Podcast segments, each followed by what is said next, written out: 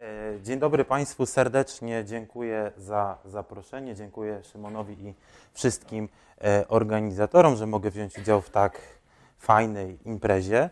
E, zostałem tu poproszony, czy umówiliśmy się na wykład, który dotyczyć będzie jakby zastosowań psychologii ewolucyjnej.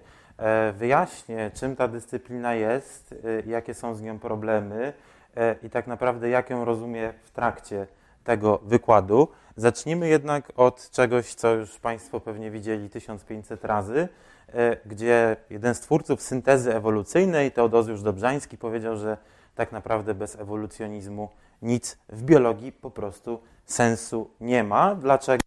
E, dlatego, że to jest teoria, która spaja bardzo różne dane, dane z bardzo różnych dziedzin e, biologii. Krótko mówiąc, dzieje się dzięki, dzięki niej tak, że zamiast mówić o biologiach, mamy biologię jako jedną e, naukę. Proszę Państwa, e, co ciekawe, sam Darwin przekonany był, że kiedyś nadejdzie czas, kiedy to e, fundowana przez niego dyscyplina, czy dyscyplina, która powstała na bazie jego odkryć i sformułowania mechanizmów e, ewolucji, mechanizmów selekcyjnych, zostanie zastosowana jakby w nowym polu badawczym. Nie, będzie dotyczyć już nie tylko morfologii czy anatomii, ale dotyczyć będzie też tego, co umysłowe, także psychologii. E, Darwin powiedział to już o powstawaniu gatunków. Proszę Państwa, w latach 90. w takim manifestie, który nazywa się The Adapted Mind, czyli zaadaptowany czy przystosowany e, umysł, trójka autorów, Jerome Barkow, Leda Cosmides i John Tubi, ich się uważa za twórców w dyscyplinie, która nazywa się psychologią ewolucyjną, powiedzieli coś takiego, że koncepcje psychologiczne, które nie są kompatybilne z biologią ewolucyjną, są, są tak samo problematyczne, czy wręcz absurdalne, jak koncepcje chemiczne, czy koncepcje reakcji chemicznych, które łamią prawa fizyki. Krótko mówiąc, nauki społeczne nie mogą ignorować teorii ewolucji. Muszą przynajmniej być z nią spójne. Co to znaczy, że być z nią spójne? Niekoniecznie znaczy to, że wszystkie zachowania społeczne mamy móc wywieść, czy mamy próbować wywieść z teorii ewolucji. Byłoby to absurdalne, dlatego że, e, dlatego, że e, no, jesteśmy gatunkiem, który tworzy kulturę, jesteśmy gatunkiem, który dzięki modyfikacjom środowiska w zasadzie zmniejsza presje selekcyjne, ale tworzone przez nas, naukowców społecznych, teorie nie mogą być sprzeczne z ewolucjonizmem.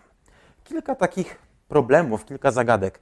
Proszę Państwa, mamy, takie, mamy taką parę pojęć. Mamy moralność i mamy uspołecznienie.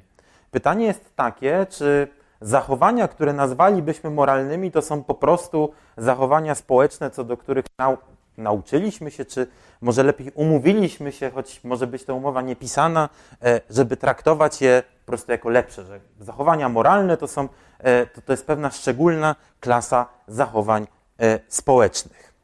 Przyjrzyjmy się kilku przykładom.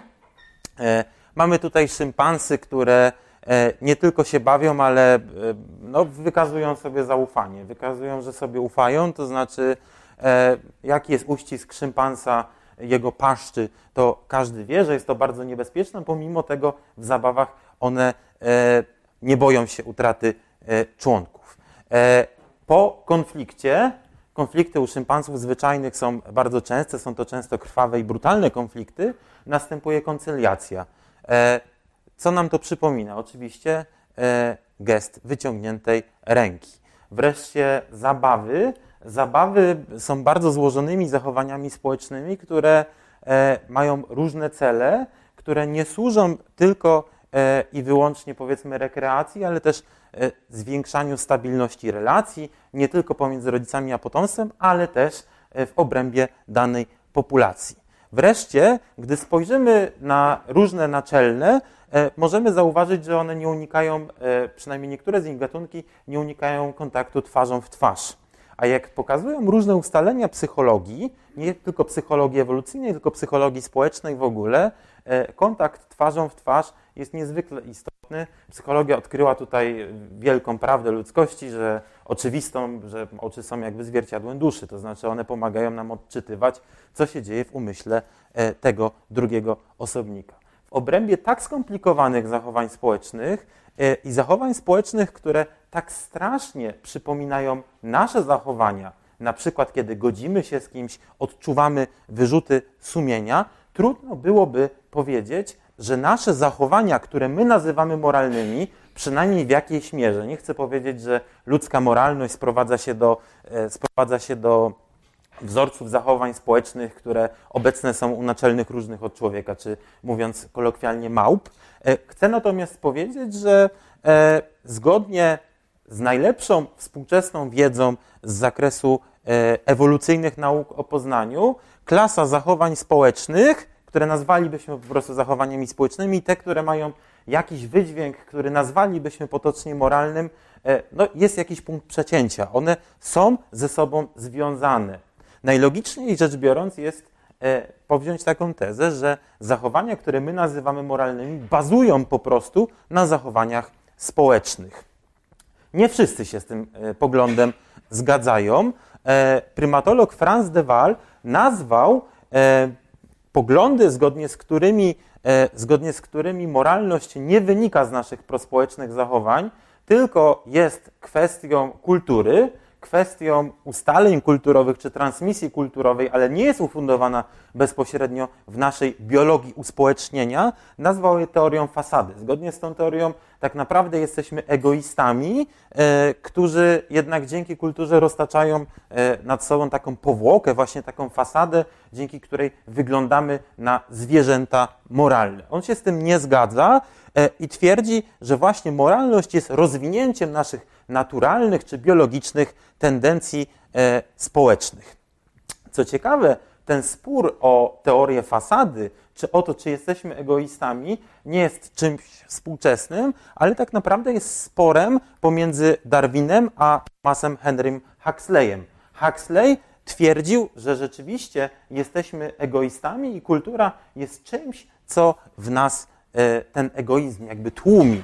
Natomiast Darwin e, był ewolucjonistą także w kwestii zachowań społecznych. Mówił, że nasze uspołecznienie musi być wyjaśnialne, czy inaczej teoria ewolucji musi się aplikować również do gruntu zachowań społecznych. Gdybyśmy się chcieli zastanowić, co tak naprawdę Darwin chciał, co on chciał wyjaśnić i jak to zrobił, no to byśmy oczywiście zaczęli od tego, że chciał wyjaśnić jakoś obserwowalny fakt, czyli ewolucję pojmowaną jako fakt.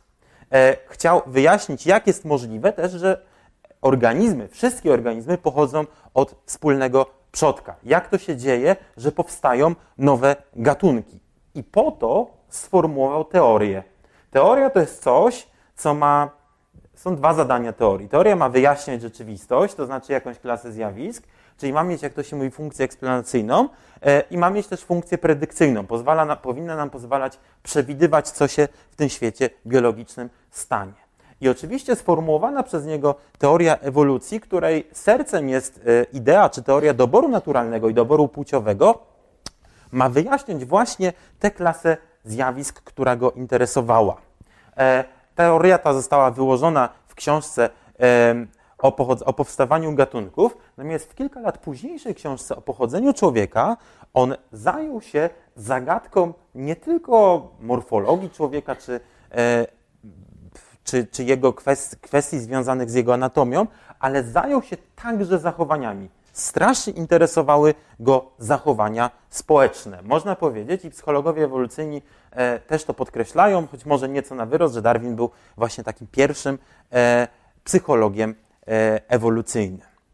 Darwinowi zawdzięczamy oczywiście e, serce idei ewolucyjnych, czy serce ogólnej teorii ewolucji, czyli teorię doboru naturalnego i doboru e, płciowego. Będę się starał Państwu pokazać, że w tym wykładzie e, to jest taka, taki wykres, który kiedyś przygotowałem, który pokazuje, że różne idee związane z ewolucjonizmem, czy różne teorie powiązane z ewolucjonizmem tworzą taką drabinkę, w której gdy wspinamy się wyżej, to jest takie jądro ewolucjonizmu, mam, nikt rozsądny nie będzie wątpił w teorię doboru naturalnego, czy teorię e, altruizmu krewniaczego, o której będę mówił, e, ale gdy wznosimy się wyżej i przechodzimy do tak zwanych teorii środkowego poziomu, będę to oczywiście tłumaczył, e, większość badaczy też się zgadza co, co do nich, istnieją jednak pewne kontrowersje co do ich aplikowalności, na przykład w różnych środowiskach.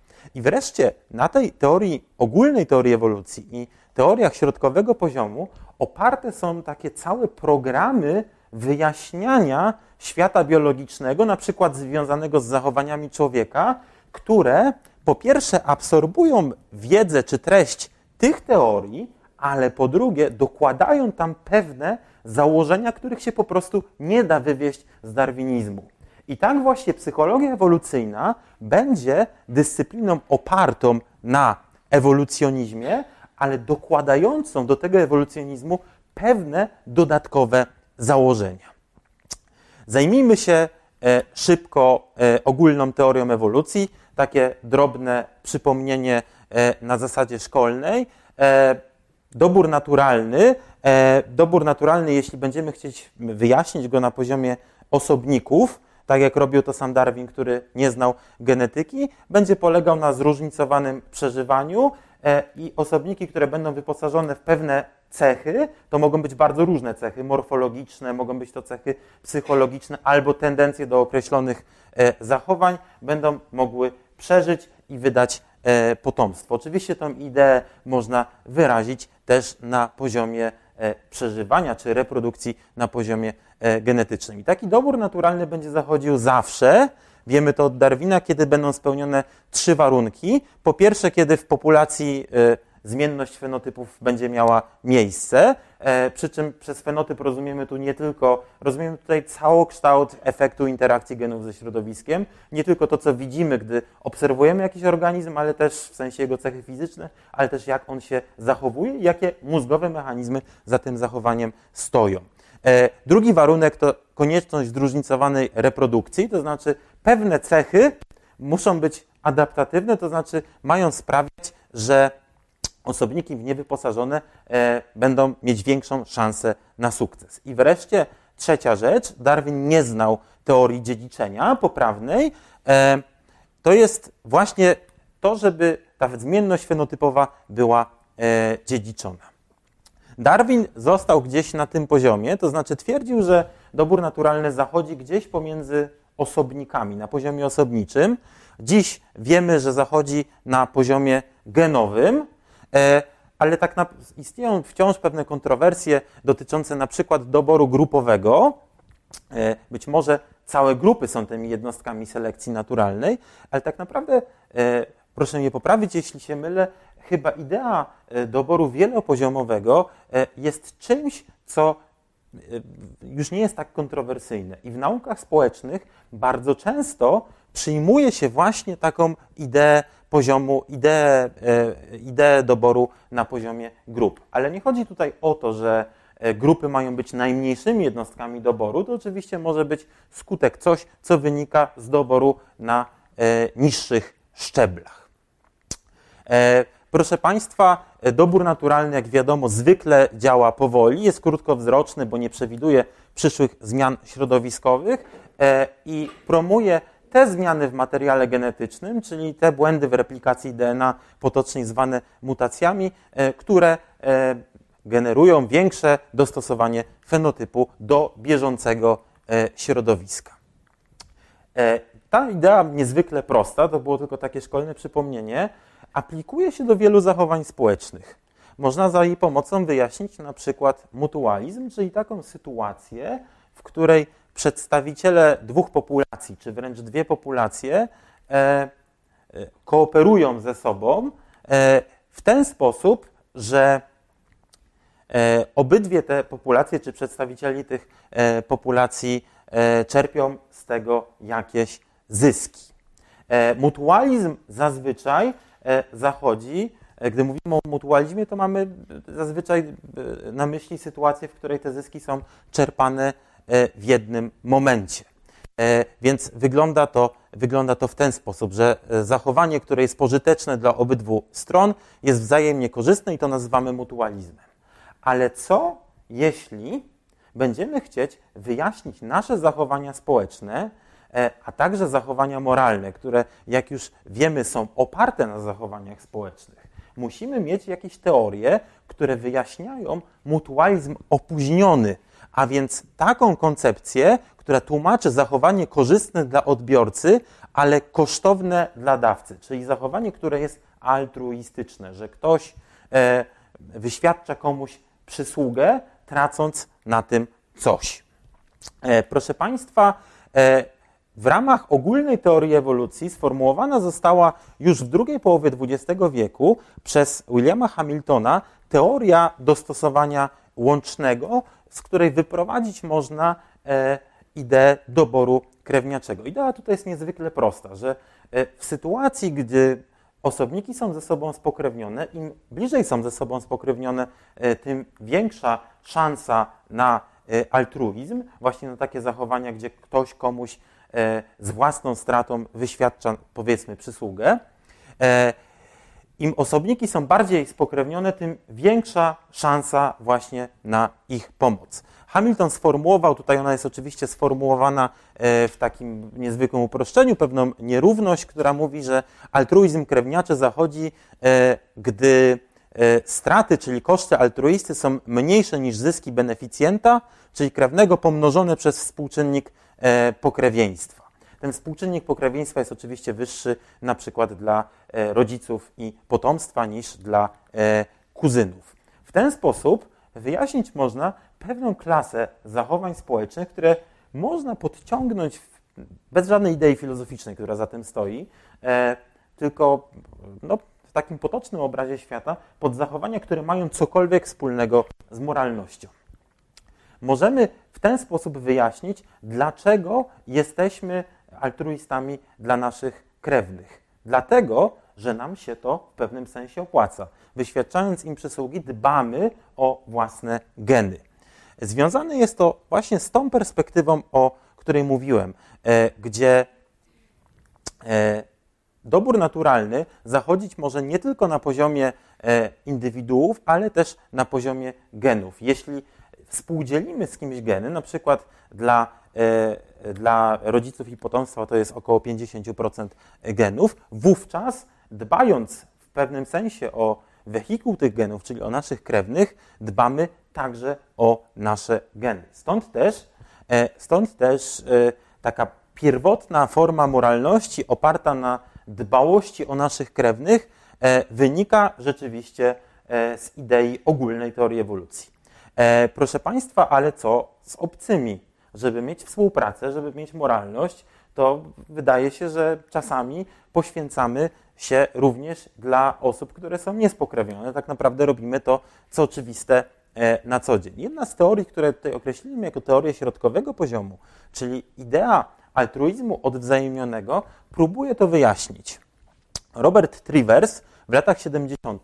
na przykładzie nietoperzy wampirów próbował pokazać, że także w populacjach pomiędzy osobnikami, które są e, w populacjach pomiędzy osobnikami, które nie są ze sobą spokrewnione, może dojść do zachowań altruistycznych. Ten przykład z nietoperzami, wampirami, które e, taki nietoperz wampir, gdy nie napije się krwi, no to nie, niezbyt długo pożyje. Stąd też wyewoluowała tam taka forma współpracy, że one się dzielą tą krwią. E, ten przykład jest raczej sfalsyfikowany, dlatego że e, współczynnik pokrewieństwa pomiędzy, e, pomiędzy członkami populacji nietoperzy wampirów jest dość duży, stąd, stąd też mówienie tutaj o innej formie altruizmu niż ten, który próbował wyjaśnić, czy który zaproponował Hamilton, być może jest na wyrost, jednak sama idea działa. Mówiąc krótko, przepraszam,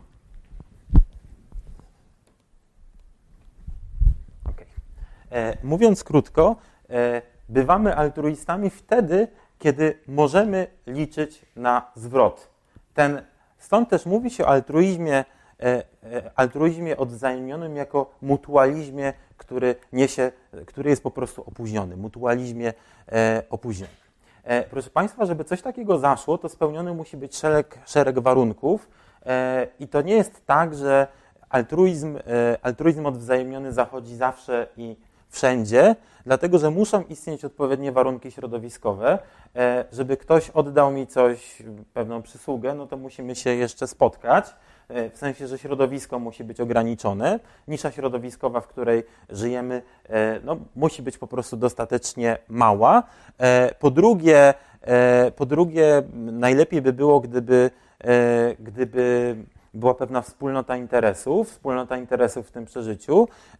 E, co więcej, e, najlepiej by było, gdybyśmy e, nie byli w jakiejś silnej hierarchii, to znaczy, gdybyśmy byli w miarę egalitarną populacją, w której, w której, osobniki, w której osobniki są mniej więcej na tym samym poziomie. No bo proszę Państwa, kiedy ja komuś wyświadczę przysługę, kto jest wyżej ode mnie, to ten, który jest wyżej ode mnie w hierarchii, może czuć się mniej zobligowany do oddania, do zwrotu.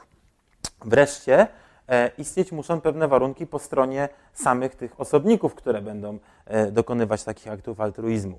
Mówi się o długim cieniu przyszłości, to znaczy musi być pewna perspektywa dłuższego życia. No skoro nie mam perspektywy dłuższego życia, to jak mogę mieć nadzieję, mówiąc zupełnie antropomorficznie, na taki e, zwrot. E, I proszę Państwa, twierdzą antropologowie, że w przypadku e, Homo sapiens czy innych hominidów e, te warunki były spełnione i zachowania altruistyczne mogły wyewoluować. Próbuje się konceptualizować, próbuje się wyjaśniać, dlaczego w ogóle taka idea zwrotu z nawiązką, czyli e, altruizmu odwzajemnionego ma sens. Do tego wykorzystuje się różne narzędzia z teorii gier. E, ja powiem tylko w kilku słowach o najpopularniejszym. Pewnie większość z Państwa o dylemacie więźnia słyszała. Wyobraźmy sobie taką sytuację, że dwóch podejrzanych zostało zatrzymanych przez policję. Policja, nie mając wystarczających dowodów do postawienia zarzutów, rozdziela e, więźniów, e, przesłuchuje ich i daje każdemu ofertę. Oferta jest taka: jeśli będziesz zeznawać przeciwko drugiemu, nazwijmy to, że zdradzisz, a drugi będzie milczeć, nazwijmy to współpracować z drugim więźniem, e, to zeznający wyjdzie na wolność, e, a milczący dostanie dziesięcioletni wyrok. Jeśli obydwaj będą milczeć, czyli będą wobec siebie lojalni, to dostaną 6 miesięcy, e, no, tak jak Al Capone, no, za, za podatki na przykład. A jeśli obydwaj będą zeznawać, to dostaną pięcioletnie wyroki. I teraz każdy z tych przesłuchiwanych musi podjąć decyzję e, niezależnie. Decyzja dotyczy tego, czy będzie współpracował z tym swoim e, kolegą po fachu złodziejskim, czy nie będzie współpracował, czy pójdzie po prostu na ugodę.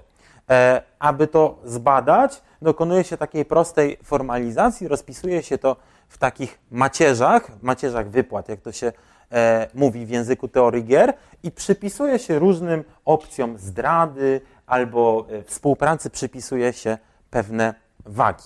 Mniejsza o szczegóły. Co w takiej idealnej sytuacji najbardziej się opłaca po takim pojedynczym przestępstwie? Proszę Państwa, e, ogólnie opłaca się zdradzać, ogólnie opłaca się pójść na współpracę i nie być lojalnym wobec tego swojego e, współkolegi e, przestępcy. Dlatego, że zdradzanie jest strategią dominującą niezależnie od tego, co przeciwnik zrobi. Czyli, że jeśli ja zdradzę, a przeciwnik, e, przeciwnik nie zdradzi, to mnie się to opłaca. E, jeśli drugi więzień milczy, no to wtedy zeznawanie e, skraca, czy, czy to wsypanie skraca wyrok z 6 miesięcy do zera, bo wtedy wyjdę. Jeśli drugi więzień, więzień zeznaje, no to i tak skraca wyrok z 10 lat do 5 lat. E, tyle, że taka sytuacja zachodzi tylko i wyłącznie, kiedy najbardziej opłaca się nam nie współpracować e, z tym naszym drugim kolegą e, po fachu i zdradzić go, mówiąc krótko, w sytuacji, kiedy to jest pojedyncza sytuacja. Ale gdy rozegramy taką grę wielokrotnie i na dodatek przyjmiemy założenie, że nigdy nie wiemy, która z tych gier jest ostatnia, to wówczas okazuje się, że już sprawa nie jest taka oczywista. Wyobraźmy sobie, przenieśmy tą sytuację więzienną do naszego życia, że ogólnie spotykamy jednostki e, i musimy podjąć, e, musimy, podjąć, e, musimy podjąć wyzwanie, czy współpracujemy z nimi, czy jesteśmy wobec nich lojalni, czy jesteśmy egoistami, mówiąc krótko. Okazuje się, że w takiej sytuacji, kiedy mamy bardzo dużo różnych interakcji w środowisku, nie wiemy, która z tych interakcji jest ostatnia, wówczas opłacalna jest strategia, która została nazwana przez Rapaporta jako wet za wet. E, polega ona, ona jest bardzo prosta, że w pierwszym ruchu, w pierwszym ruchu okaż y, hojność, albo inaczej, w pierwszym ruchu bądź lojalny, czy współpracuj z drugą osobą, natomiast w drugim ruchu już naśladuj ruchy swojego partnera.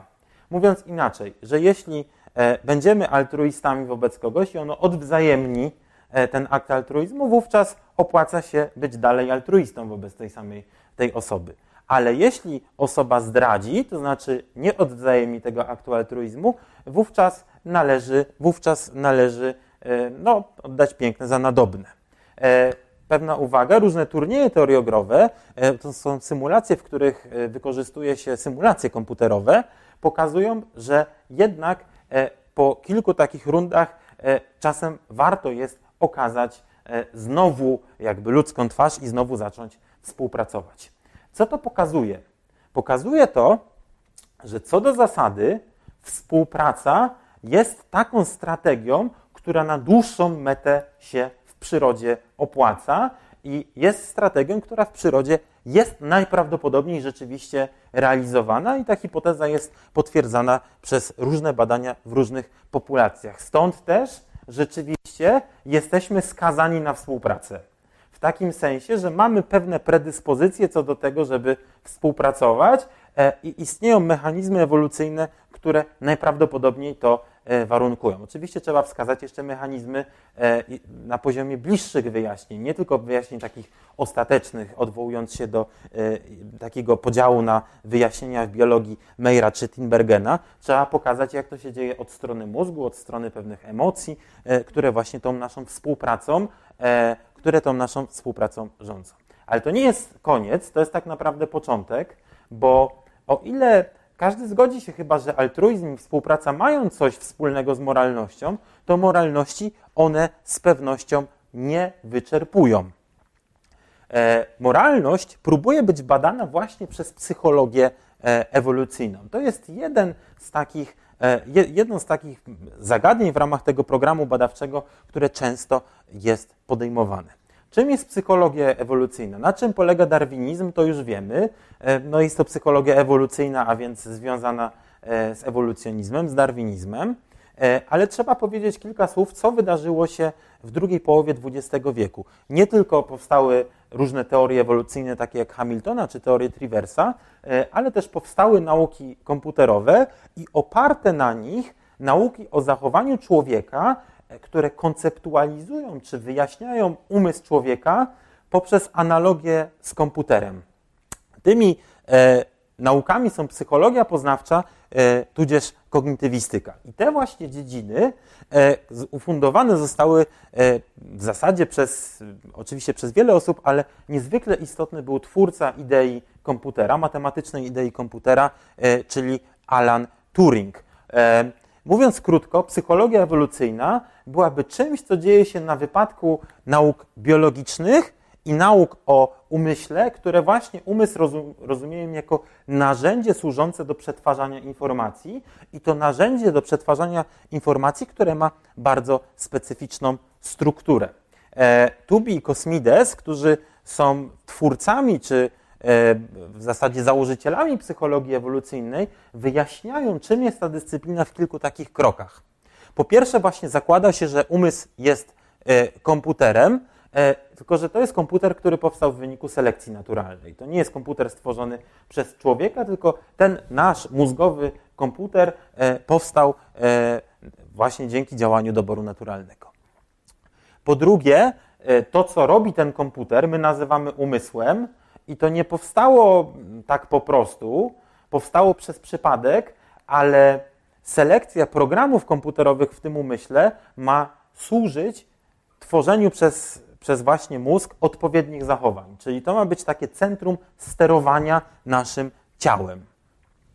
Po trzecie, to nie jest tak, że gdy mamy ten komputer mózgowy, to to jest taka jedna super maszyna, którą można sobie wyobrazić jako ogólną inteligencję.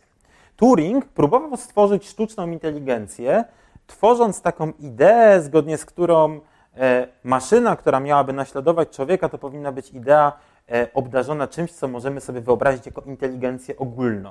Psychologowie ewolucyjni, pomimo tego, że powiedziałem, że Turing jest jednym e, z ojców założycieli tej dyscypliny, którą jest psychologia ewolucyjna, psychologowie ewolucyjni, mówiąc krótko, twierdzą, że jest raczej tak, że umysł to jest zbiór programów przypominających szwajcarski scyzoryk, gdzie każde z ostrzy czy każde z urządzeń w tym szwajcarskim scyzoryku służy do czegoś innego.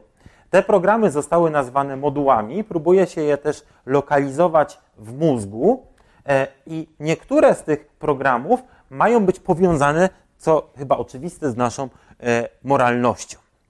Co ciekawe, psychologia ewolucyjna przyjmuje założenie, zgodnie z którym te moduły nie powstały współcześnie, tylko powstały w środowiskach naszych przodków. Mówiąc krótko, powstały one gdzieś w okresie Pleistocenu i miały rozwiązywać problemy, z którymi nasi przodkowie mieli w tym czasie.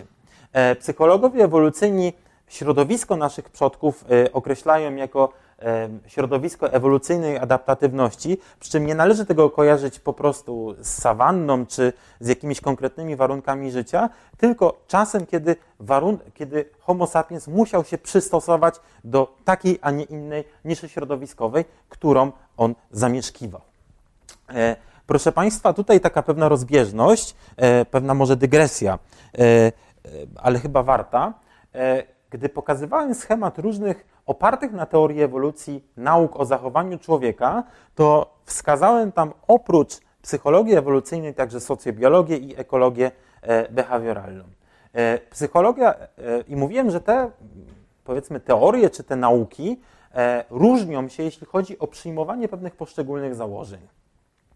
Psychologia ewolucyjna zakłada, mówiąc krótko, że nasz umysł jest tym scyzorykiem który złożony jest z wielu programów dostosujących nas do niszy środowiskowej, ale nie tej, w której żyjemy, tylko tej, w której żyli nasi przodkowie.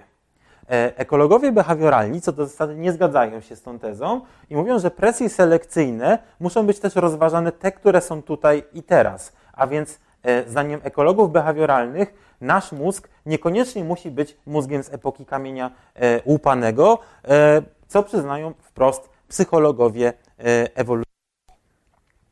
E, te moduły są bardzo ściśle wyspecjalizowane. Nie znajdziemy modułu moralności, ale znajdziemy być może, zdaniem psychologów ewolucyjnych, e, taki wzorzec działania tych różnych modułów, które są wyspecjalizowane w bardzo prostych zadaniach, który tworzy coś, co my po prostu identyfikujemy z moralnością. Co więcej, psychologowie ewolucyjni mówią, że nie istnieje coś takiego jak dusza czy e, ogólna inteligencja, coś, co sterowałoby tymi wszystkimi modułami. Każdy z nich e, jest takim, mówiąc językiem archaicznym, komputerowym, jest takim e, demonem, czymś, co działa w sposób zupełnie automatyczny i przekazuje informacje kolejnemu temu demonowi, czy kolejnemu prostemu programikowi, który i to przekazywanie tych informacji między tymi poszczególnymi programikami może tworzyć bardzo złożone społeczne e, zachowania. E, moralność, czy to wynika w ogóle z działalności tych modułów, z funkcjonowania tych modułów, to jest coś wrodzonego. Zdaniem psychologów ewolucyjnych nasza baza biologiczna jest bardzo mocno zdeterminowana. I wreszcie takie założenie, że nie zawsze musimy kalkulować kiedy mamy do wyboru, e, czy mamy pomóc ośmiu kuzynom, czy, e, czy, czy, czy, jednej córce, e, taki, tak, takie słynne powiedzenie, to nie musimy wykonywać tych, nie musimy wykonywać tych operacji w pełni świadomie. Nasze moduły jakby robią to za nas. W dużej mierze rzeczywiście znowu bylibyśmy skazani na współpracę w takim sensie, że ta współpraca odbywałaby się jakby poza naszą świadomością. E, jak psychologowie ewolucyjni próbują odkrywać te moduły? No bo e, na razie to jest takie postulowanie e, architektury ludzkiego mózgu bez badań psychologicznych. Takie słynne zadanie, które ma pokazać, że jesteśmy wyposażeni w pewien moduł, który jest jakoś powiązany z naszym uspołecznieniem, z naszą moralnością, nazywane jest zadaniem selekcyjnym Wazona. Wyobraźmy sobie, że mamy takie cztery karty. Na jednej jest A, na drugiej B, na trzeciej 2, na trzeciej 3 na, czwartej, na pierwszej A, na drugiej B, na trzeciej 2, na e, czwartej 3. i mamy regułę. Reguła mówi tak, jeśli karta ma samogłoskę z jednej strony, wtedy na drugiej musi mieć liczbę parzystą. I teraz naszym zadaniem będzie wskazanie odpowiednich kart, ilości tych kart i odpowiednich kart, które trzeba odwrócić, żeby sprawdzić prawdziwość tej e, reguły. E, to zadanie jest strasznie trudne, z nim sobie nie radzą e, często studenci po kursach z logiki. Prawidłowa odpowiedź jest taka, że należy odwrócić karty A i 3, e, dlatego że odwrócenie karty dwójką nic nam nie da, bo reguła nie mówi nic, że jeśli karta ma liczbę parzystą z jednej strony, to musi mieć samogłoskę z drugiej. Podobnie wiele osób mówi, że trzeba by odwrócić kartę B, ale to też jest, to też jest nieprawda. Dlaczego o tym mówię, proszę Państwa? Dlatego, że tutaj uruchamiamy takie zimne rozumowanie. Żeby rozwiązać ten problem, musimy e, go poważnie przemyśleć i z tym przemyśleniem mają kłopot studenci logiki czy po kursie logiki e, z najlepszych światowych uczelni. E, psychologowie ewolucyjni pokazują jednak, że z analogiczną sytuacją, jak zadanie selekcyjne Wasona z kartami, mamy do czynienia w życiu codziennym bardzo często, Tyle, że dane, które musi przerobić nasz umysł, są inne. Są to dane społeczne. Wyobraźmy sobie taką regułę, że e, zadaniem barmana jest przestrzegać, wyobraźmy sobie taką sytuację, że barman za, za, ma za zadanie przestrzegać reguły, że każdy kupujący alkohol musi mieć przynajmniej 18 lat. I co, proszę Państwa, e, kogo by trzeba sprawdzić, kogo by trzeba e, przepytać? E, żeby sprawdzić, tą, czy, czy, czy reguła jest spełniona. Kupującego piwo, kupującego orężadę, 25-latka czy 16-latka. Już po, pomijamy fakt, że musimy wiedzieć, ile kto ma lat i, i tak dalej, i tak dalej. Wyobraźmy sobie taką sytuację idealną. Tutaj odpowiedź jest niezwykle prosta. No wiadomo, że tego, kto kupuje piwo, musimy e, wylegitymować i musimy sprawdzić, czy 16-latek jest 16-latkiem, e, a nie musimy testować 25-latka, co do którego wiemy, że ma lat 25 i nie interesuje nas w ogóle e, ta osoba, jeśli kupuje orężadę. I co ciekawe, argumentuje się, że te dwie sytuacje, ta z kartami i ta sytuacja właśnie społeczna, są bardzo podobne. Chodzi tu o sprawdzanie podążania zgodnie e, z regułą. Tutaj większość ludzi, znakomita większość, nie ma z tym najmniejszego problemu, niezależnie od wieku, płci, e, wykształcenia itd. Tak itd. Tak Jak psychologowie ewolucyjni to tłumaczą? Nie mamy modułu, który służyłby do rozwiązywania łamigłówek logicznych. Do tego potrzebne są e, wyspecjalizowane, będące rezultatem czy efektem długotrwałego treningu E, zdolności właśnie do przemyśleń logicznych czy matematycznych, ale mamy taki moduł, który zupełnie bez naszego przemyślenia e, bierze dane, które do nas wpadają, dane, z którymi, no, które napotykamy i generuje odpowiedź sam. A więc istotne jest to, żeby te dane były podane w odpowiednim formacie.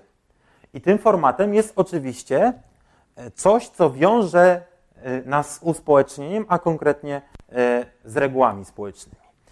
Oczywiście, gdybyśmy chcieli w tym pogrzebać, to ta sytuacja nie jest taka prosta. Sformułowano wobec tych eksperymentów bardzo dużo obiekcji, przeprowadzono eksperymenty, które nie potwierdziły tych wyników. Natomiast idea tutaj jest taka, że sytuacje społeczne, w których chodzi o zakazy i nakazy, czy mówiąc inaczej, coś, na co my się umawiamy, choć niekoniecznie świadomie, bo e, nikt z nas nie podpisywał przecież e, się pod ustawą, żeby 18-latkowie nie powinni kupować piwa, ale co do zasady jesteśmy uczestnikami umowy społecznej, czy nam to podoba, czy nie. Nasz umysł się do tego przystosowuje e, i potrafi udzielać odpowiedzi właśnie w takich e, sytuacjach. Oczywiście, i tutaj chciałem Państwu pokazać, jak psychologia ewolucyjna tłumaczyłaby pewne kwestie związane z naszym uspołecznieniem i z naszą moralnością. W rzeczywistości to wszystko nie jest takie proste. E, przede wszystkim ta idea umysłu modularnego jest falsyfikowana przez neurobiologię, przez neuronaukę. Raczej nie mówi się o naszym mózgu jako zbiorze e, takich programów czy zbiorze elementów, tylko raczej o sieciach, e, które wchodzą ze sobą w bardzo złożone interakcje. Stąd też taka idea, która kojarzy się z frenologią, czy z różnymi takimi dyscyplinami, gdzie pokazuje się, o tutaj będzie moduł moralności, a tutaj będzie ośrodek na przykład przyjaźni, jest po prostu na gruncie współczesnej neuronauki nieprawdziwa. Po drugie, psychologia ewolucyjna milcząco zakłada, że wszystko jest adaptacją, podczas gdy od czasów Darwina wiemy, że nie każdy efekt działania doboru naturalnego jest adaptacją. Wiele e, przypadków, wiele przypadków e, jest po prostu ewolucyjnymi szumami czy e, produktami ubocznymi różnych adaptacji. Mówiąc krótko, nie każde zachowanie, co do którego psychologia ewolucyjna miałaby mówić, że przystosowało naszych przodków do życia w danej niszy środowiskowej, w danym, w danym społeczeństwie, niekoniecznie musi być rzeczywiście przystosowaniem. Oczywiście wiąże się to też z takim problemem, że e, struktura umysłów naszych przodków no, jest nam kompletnie nieznana. Tak naprawdę nie wiemy do końca, jak mózgi naszych przodków były zbudowane. Możemy wnioskować na przykład o masie mózgów tylko i wyłącznie na podstawie e, objętości czaszek, dlatego że mózg jest organem, który się niezwykle szybko, e, niezwykle szybko rozkłada. Stąd też mówienie, że w naszych e, nasze mózgi to są tak naprawdę e, mózgami z kamienia upanego, jest tak naprawdę podstawione, pozbawione po prostu podstaw. Co więcej, środowisko, w którym przebiegała hominizacja, wcale nie musiało być tak jednorodne, jak wyjaśniają to psychologowie ewolucyjni. I wreszcie, w ogóle w całej tej opowieści o adaptacjach, e, o modułach e, i o tym, że współpracujemy ze sobą, bo jesteśmy na to skazani, nie pojawiło się ani razu słowo kultura. Tak naprawdę psychologowie ewolucyjni relegują rolę kultury. Mówią, że, że, to, że, że e, wpływy kulturowe, oczywiście nie negują, że one istnieją, natomiast twierdzą, że nasza natura czyli ta natura z kamienia upanego jest znacznie silniejsza niż wpływy kulturowe. I to jest chyba najpoważniejsza kość niezgody i badania nad moralnością w dużej mierze falsyfikują to, e, falsyfikują to e, założenie, dlatego że okazuje się, że istnieją bardzo różne normy, istnieją bardzo różne środowiska społeczne, w których pewne powinności uchodzą, a w innych nie. Stąd też jednak chciałbym Państwu powiedzieć coś więcej. A żeby to zrobić, e, to e, muszę wyłożyć kawę na ławę. To, o czym mówiłem dotychczas, możemy nazwać konserwatywną czy jakąś twardogłową ewolucyjną psychologią. Tutaj pojawiły się nazwiska Tubiego, Kosmides. Pod takimi, pod takimi poglądami podpisaliby się też David Bass czy Steven Pinker. I taki program psychologii ewolucyjnej jako nauki która właśnie bada naturę ludzką e, poprzez e, jakby odwoływanie się do tego, co było w przeszłości i co do tego, że wszystko musi być jakąś biologiczną adaptacją, jest kompletnie nie do utrzymania. Ale to, co najczęściej pojawia się w podręcznikach do neurobiologii, do psychologii społecznej, e, do różnych nauk społecznych, także socjologii, bardzo często jest przesiąknięte ewolucjonizmem, przesiąknięte ideami ewolucyjnymi, i często różni naukowcy, wymienię tutaj tylko kilku wpływowych, takich jak Michael Tomasello, Franz de Waal, którego cytowałem, e, czy Michael Gazaniga, neuronaukowiec, czy Jonathan Haidt, o którym powiem słów kilka, też nazywani są psychologami ewolucyjnymi, podczas gdy tak naprawdę przynajmniej Franz de Waal, czy Jonathan Haidt, a także Patrycja Churchland bardzo krytykują, jeszcze mocniej krytykują psychologię ewolucyjną, niż ja zrobiłem to przed chwilą. Mówiąc krótko, przejdźmy teraz od dogmatycznej e, nauki, która została zapostulowana i e, mało kto w nią wierzy, do tego, co nauki społeczne e, i nauki biologiczne, które wykorzystują narzędzia ewolucyjne, próbują powiedzieć o moralności. E, czyli to będzie taka psychologia ewolucyjna e, w cudzysłowie, e, pozbawiona tych wszystkich założeń, o których mówiłem, ale mówiąca, że umysł i ewolucja mają ze sobą naprawdę bardzo dużo wspólnego i podpisująca się pod e, jeden z cytatów, które przeczytałem, że tak naprawdę mówienie w naukach społecznych czegoś, co nie uwzględnia teorii ewolucji, przypomina mówienie o chemii, która byłaby niezgodna z prawami e, fizyki. Oczywiście istnieć będzie zawsze jakaś część wspólna tych zbiorów, e, część ustaleń, tych uczonych będzie zgodna z ustaleniami tych uczonych. To jest oczywiste. Natomiast będą też pewne rozbieżności. E, na pewno nie da się moralności sprowadzić do e, altruizmu, ani tylko i wyłącznie do współpracy. Można zaproponować jednak pewną operacjonizację. E, na pewno ktoś z Państwa będzie pomyśli, przecież to, o czym mówię, nie wyczerpuje tym, czym jest moralność.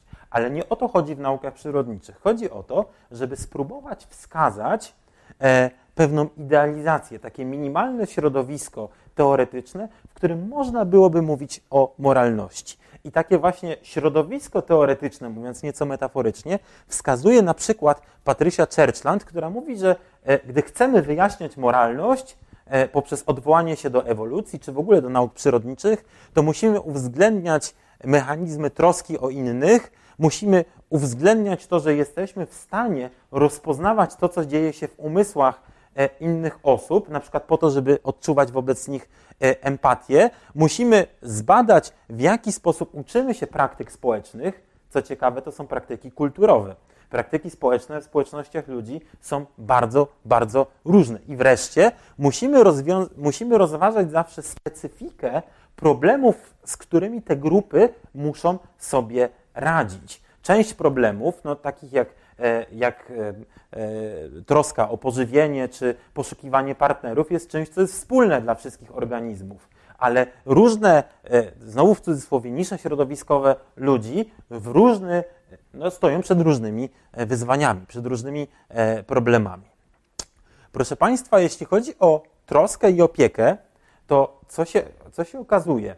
Że niekoniecznie rację mają ci, którzy, albo inaczej, E, w ramach e, psychologii ewolucyjnej często mówi się, że, często mówi się, że altruizm e, odwzajemniony to jest jakby baza, nasza taka biologiczny program defaultowy naszego mózgu i to, co my nazywamy czystym altruizmem, czyli ktoś chce zrobić dla kogoś coś dobrego i my to chcemy wyjaśnić, to trzeba jakoś przedstawić w kategoriach właśnie tego altruizmu odwzajemnionego, że może chodzi o budowanie reputacji albo cokolwiek innego.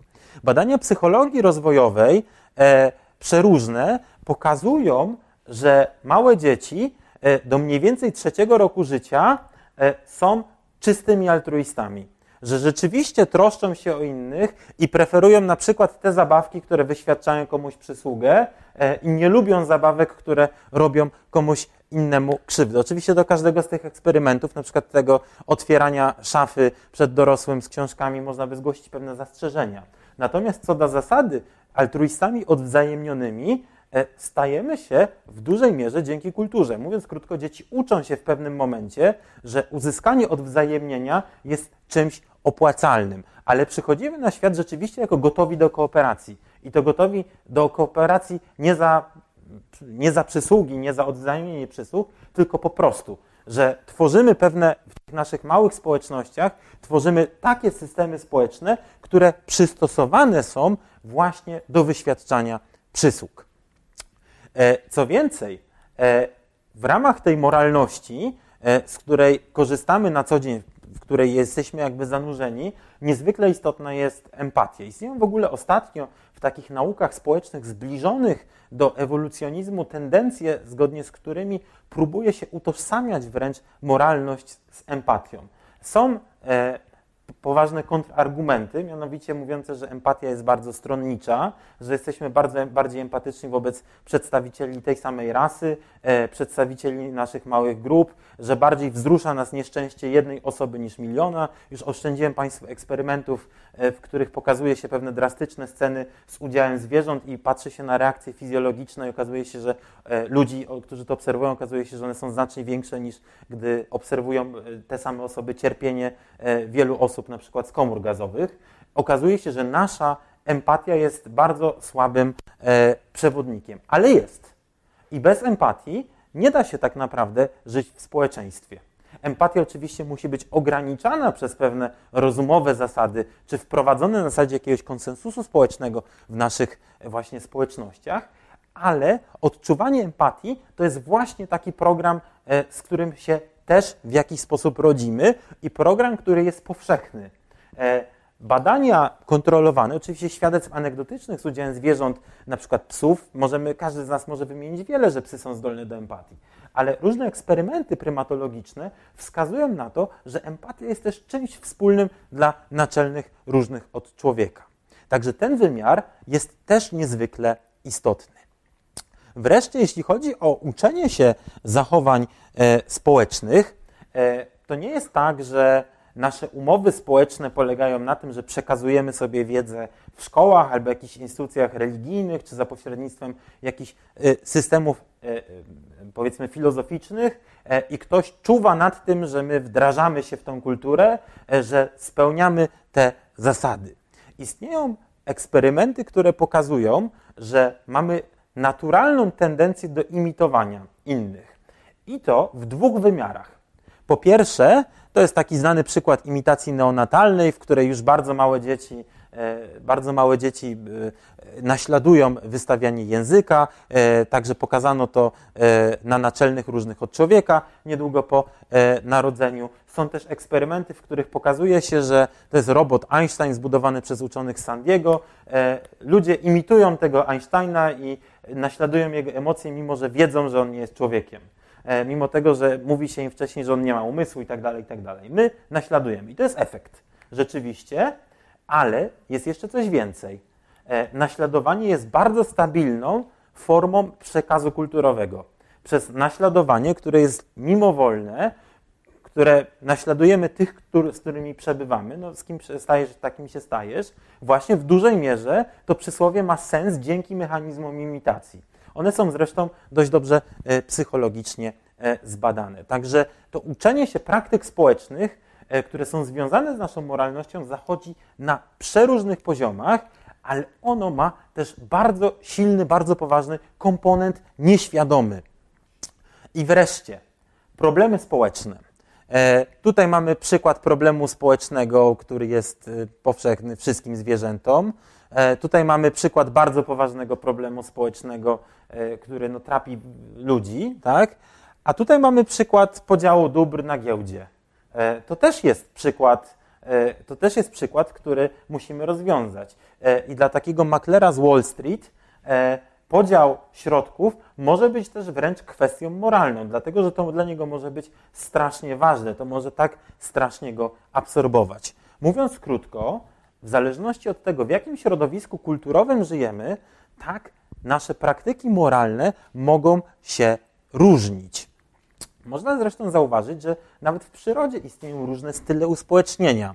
Mamy zwierzęta, które są e, raczej samotnicze, na przykład rezusy, czy pantery, czy takie myszki białostope, i mamy zwierzęta, które są bardzo wysokim stopniu uspołecznione, wykazują bardzo dużo różnych zachowań społecznych, jak to się mówi, są grupoludne, na przykład małpy titi, e, e, czy myszy kalifornijskie, marmozety, to są zresztą ulubione, ulubione organizmy, które lubią badać właśnie ci badacze, ci naukowcy, którzy zajmują się współpracą, moralnością i kooperacją. No dobrze, więc jak to jest możliwe, że jak to jest możliwe, że z jednej strony, podsumujmy trochę to, co mówiliśmy, oczywiście zbliżając się już w ogóle ku końcowi, że mamy jakieś wbudowane mechanizmy, które służą do współpracy, znaczy, albo inaczej, efektem których jest współpraca. Mamy mechanizmy, e, które są związane e, z rozwiązywaniem problemów społecznych, z jakimi się borykamy, z jakimi się wzmagamy, a pomimo tego obserwujemy zróżnicowanie w różnych praktykach społecznych. Były takie badania przeprowadzone między innymi przez Szwedera, który próbował, e, który zadawał pewne pytania e, Azjatom i Amerykanom e, i próbował uzyskać odpowiedź, czy to pytanie ma dla ciebie sens moralny, czy nie.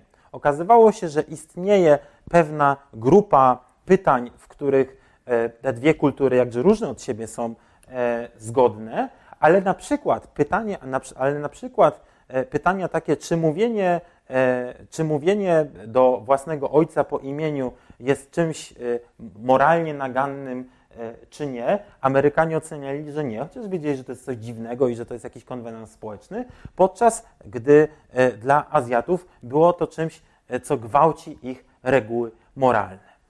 I takich przykładów znaleziono dużo. Różnie jest w różnych kulturach. Jak jest możliwe przejście od jakiejś takiej modularnej koncepcji umysłu, w której próbuje się wyjaśniać świat poprzez odwoływanie do prostych mechanizmów psychologicznych, które mają jakąś ewolucyjną genezę, do tego, żeby wyjaśniać złożone zachowania. Taką analogią może być teoria na przykład psychologa ewolucyjnego, ale z tej strony takiej liberalnej bardziej, niekonserwatywnej, czyli takiego, który się nie trzyma wszystkich tych założeń, e, o których mówiłem, Jonathana Haidta. On mówi, że w analogii do tego, że możemy odczuwać, że mamy tak naprawdę pięć smaków, ale możemy tworzyć bardzo różne typy kuchni. On mówi e, i wskazuje na eksperymentalne wyniki, w których e, identyfikuje kilka takich ogólnych dla wszystkich ludzi, istniejących w umysłach wszystkich osób modułów, modułów w sensie psychologii ewolucyjnej, e, które odpowiedzialne są między innymi po pierwsze za e, percepcję troski i krzywdy, po drugie sprawiedliwości i oszustwa, po trzecie lojalności i zdrady, po czwarte autorytetu i buntu, po piąte świętości i upodlenia. E, on wyjaśnia, jakie emocje moralne skojarzone są z każdym z tych modułów. E, na przykład troska i krzywda aktywuje emocje współczucia. Na przykład sprawiedliwość E, może aktywować emocje gniewu e, albo poczucie winy, jeśli sami zrozumiemy, że dokonaliśmy e, czegoś, czegoś niesprawiedliwego. Co ciekawe, ten piąty filar, czy piąty moduł, który nazywany jest modułem świętości upodlenia, jest znacznie bardziej wyostrzony w kulturach wschodnich. W nich to, co określane jest, właśnie związane jest ze stroną sakrum, E, bardzo często wiązany jest wprost z moralnością. Podobnie jest na przykład z autorytetem. E, o ile e, w europejskich, liberalnych społeczeństwach autorytet jest kojarzony może nie tyle z czymś negatywnym, co kojarzony jest z czymś, czemu nie powinno się tak łatwo ulegać i tak dalej, i tak jesteśmy jakoś impregnowani na autorytety, o tyle możemy wyjaśnić te różnice kulturowe związane z mówieniem po imieniu, o których mówiłem przed chwilą, że to jest jakieś targnięcie się na autorytet. Mówienie do ojca własnego po imieniu to jest e, zbezczeszczenie autorytetu. Tutaj wchodzą w grę właśnie te dwa filary, świętości i autorytetu, e, które w tych wschodnich społecznościach są znacznie mocniej wyczulone. Co ciekawe, Jonathan Haidt pokazuje prawdopodobną genezę ewolucyjną każdego z tych modułów. I o tyle e, wyzwaniem adaptacyjnym, e, które rozwiązywać e, miał pojawienie się modułu troski i krzywdy, miało być pierwotnie zapewnienie ochrony dzieciom i rodzinie. Jeśli chodzi o sprawiedliwość, to chodzi o czerpanie korzyści ze współpracy i dystrybucję dóbr.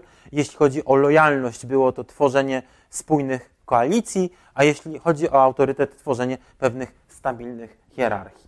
I Haidt mówi, że rzeczywiście mamy moduły, które e, pochodzą z epoki kamienia łupanego, e, ale w rzeczywistości, mówiąc metaforycznie oczywiście, ale we współczesnych społecznościach, we współczesnych środowiskach zupełnie co innego może nam te właśnie moduły włączać.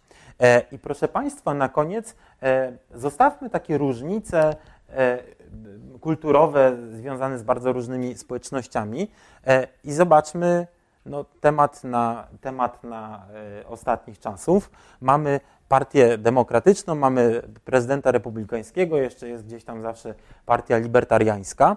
E, mówimy o Stanach Zjednoczonych i badania pokazują, że moralność, którą wyznają e, zwolennicy e, różnych tych opcji politycznych, e, różni się, jeśli chodzi o natężenie działania czy o wagę E, funkcjonowania poszczególnych modułów.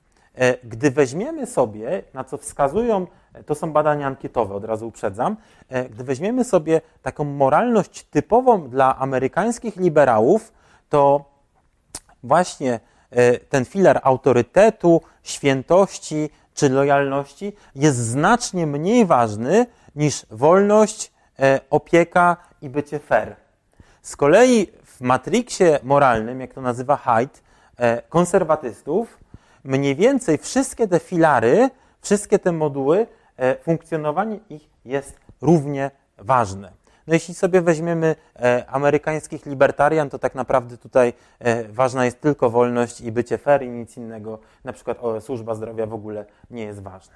E, jaki z tego jest wniosek? Że rzeczywiście może być tak, że mamy wbudowane jakieś włókna smaku i cząstki sumienia, jak to mówił Herbert, i rzeczywiście one mogą być e, i najprawdopodobniej mają bogatą historię ewolucyjną, mają starą, e, są po prostu bardzo stare. E, problemy, które e, sprawiły, że takie funkcje powstały, sprawiły też, że powstały mechanizmy, które są odpowiedzialne za regulację ich i pewnych zachowań związanych z nimi. Je bada neuronauka i psychologia, ale rozwój kulturowy tak naprawdę pokazuje, że taka prosta psychologia ewolucyjna, w której wszystko miało być czarne albo białe, że mielibyśmy e, być zaprogramowani tylko i wyłącznie do pewnych zachowań, a e, co do innych bylibyśmy e, jakby impregnowani na nie i trzeba by być psychopatą albo kimś kompletnie niedostosowanym społecznie, żeby tych zachowań się podejmować. Rzeczywistość nie jest tak czarno-biała. Okazuje się, że kultury, w których, że różne kultury mają różne wyzwania społeczne te różne wyzwania społeczne operują właśnie na tym naszym umysłowym software'ze i na tym naszym umysłowym komputerze, przystosowując go do pewnych działań. E, I tym bym właśnie chciał e, zakończyć i dziękuję Państwu za uwagę.